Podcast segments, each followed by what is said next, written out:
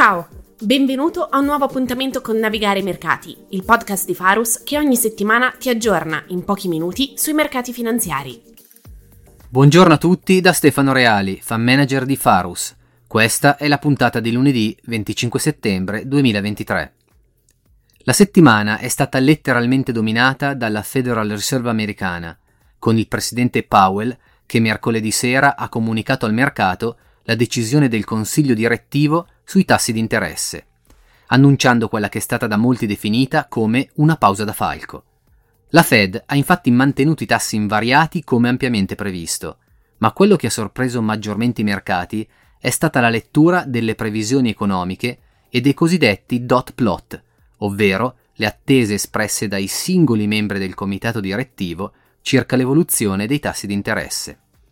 A sorprendere non è tanto la previsione dei tassi per il 2023, che viene mantenuta al 5.6%, incorporando un ulteriore rialzo entro l'anno, ma è l'aumento delle previsioni per tutti gli anni successivi, con il 2024, dove i tassi sono attesi al 5.1 rispetto al precedente 4.6, ed il 2025, con proiezione al 3.9 dal precedente 3.4.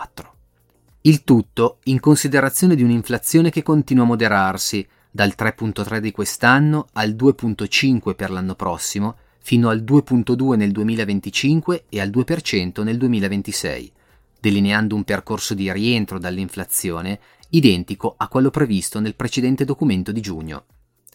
Per quale motivo allora il FOMC ha aumentato la traiettoria dei tassi verso il cosiddetto high for longer, ovvero tassi che resteranno alti per molto tempo? E qui arriva il passaggio del documento che più ha sorpreso i mercati. La ragione è da ricondurre in un'economia più forte del previsto, che ha addirittura spinto la Fed a rivedere a rialzo il tasso di crescita del PIL stimato per quest'anno e per l'anno successivo. Attesi ora rispettivamente al 2.1 rispetto al precedente 1% e all'1.5 rispetto all'1% precedente. A migliorare è infine anche la traiettoria del tasso di disoccupazione, abbassata quest'anno dal 4,1 al 3,8% e l'anno prossimo dal 4,5 al 4,1%, andando a dipingere uno scenario di soft landing a tutti gli effetti. La reazione del mercato è stata nervosa ed ha colpito sia i prezzi delle obbligazioni che quelli delle azioni. Nel mondo obbligazionario ad accusare è salita in particolare la parte lunga della curva, che incorporando lo scenario di crescita economica delineata da Powell, ha reagito portando il tasso a 10 anni dal 4.35 al 4.5%, sui massimi dal 2007. Sui mercati azionari invece si registra un'impennata della volatilità, con indici in calo generalizzato compreso tra l'1,5 e il meno 2%. Gli scettici sosterranno che la Fed ha sempre torto e proprio ora che il soft landing è diventato praticamente certo, la recessione sarebbe in verità un risultato sempre più probabile. Come dargli torto? A partire dal 2020 sono moltissime le affermazioni della Fed che si sono rivelate errate. Tra queste ricordiamo solo per citarne alcune il 1 marzo del 2020, quando la Fed dichiarò che l'inflazione non sarà un problema, oppure il 2 gennaio 2021, quando definirono l'inflazione transitoria, oppure il 7 marzo 2023, quando definirono il sistema bancario stabile, fino ad arrivare a settimana scorsa, dove sono state riviste a rialzo le crescite economiche.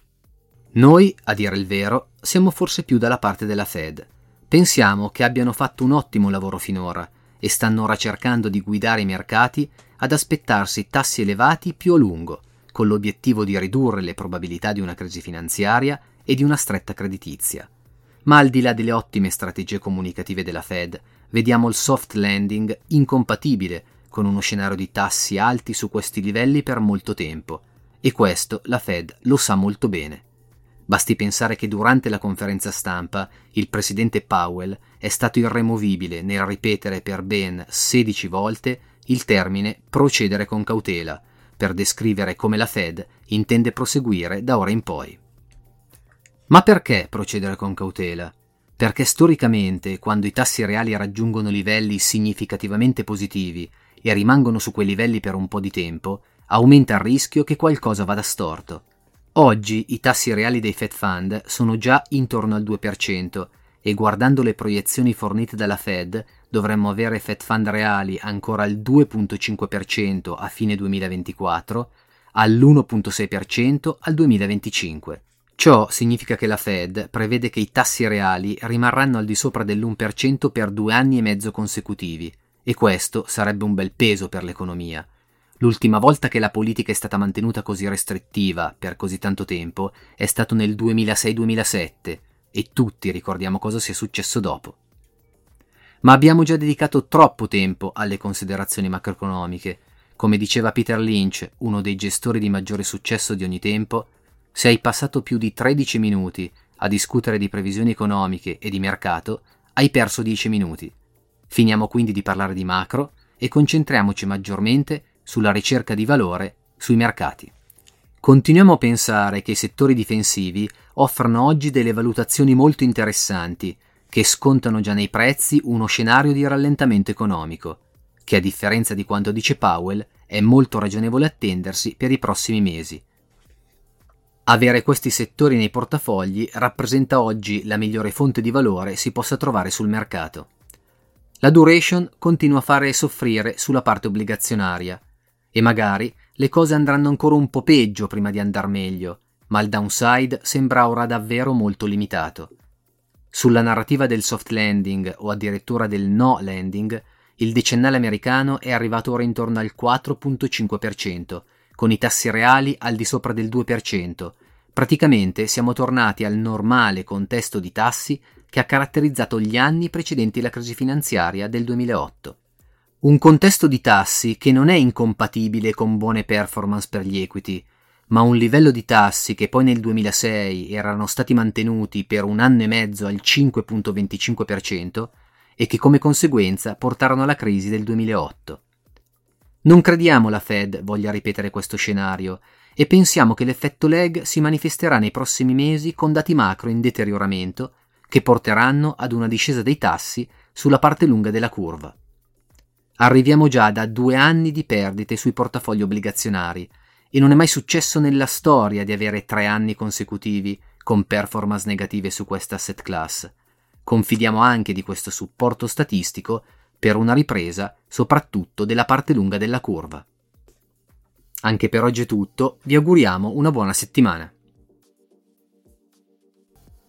Le informazioni e le opinioni qui riportate sono prodotte esclusivamente a scopo informativo e pertanto non costituiscono in nessun caso un'offerta o una raccomandazione personalizzata o una sollecitazione di tipo finanziario o un'esortazione ad effettuare transazioni legate ad uno specifico strumento finanziario. Tutte le opinioni ivi espresse sono frutto della libera interpretazione, valutazione e apprezzamento del gruppo Faros alla data di redazione e non hanno alcuna natura contrattuale, né sono sufficienti per prendere decisioni di investimento. Le informazioni e i dati qui riprodotti sono ritenuti corretti, completi e accurati. Tuttavia, il gruppo Farus, sebbene utilizzi fonti ritenute affidabili, non rilascia alcuna dichiarazione o garanzia espressa o implicita sull'accuratezza, completezza o correttezza di dette informazioni e dati e, laddove questi siano stati elaborati o derivino da terzi, non si assume alcuna responsabilità per l'accuratezza, la completezza, la correttezza o adeguatezza degli stessi. I dati, le informazioni e le opinioni, se non altrimenti indicato, sono da intendersi aggiornati alla data di redazione e possono essere soggetti a variazioni senza preavviso né successiva comunicazione. Eventuali citazioni, riassunti o riproduzioni ad opera di terzi di informazioni, dati e opinioni qui riprodotti non devono alterarne il significato originario, non possono essere utilizzati per fini commerciali senza autorizzazione specifica del gruppo Farus e devono citare il gruppo Farus medesimo e il sito web farusmanagement.com quale fonte.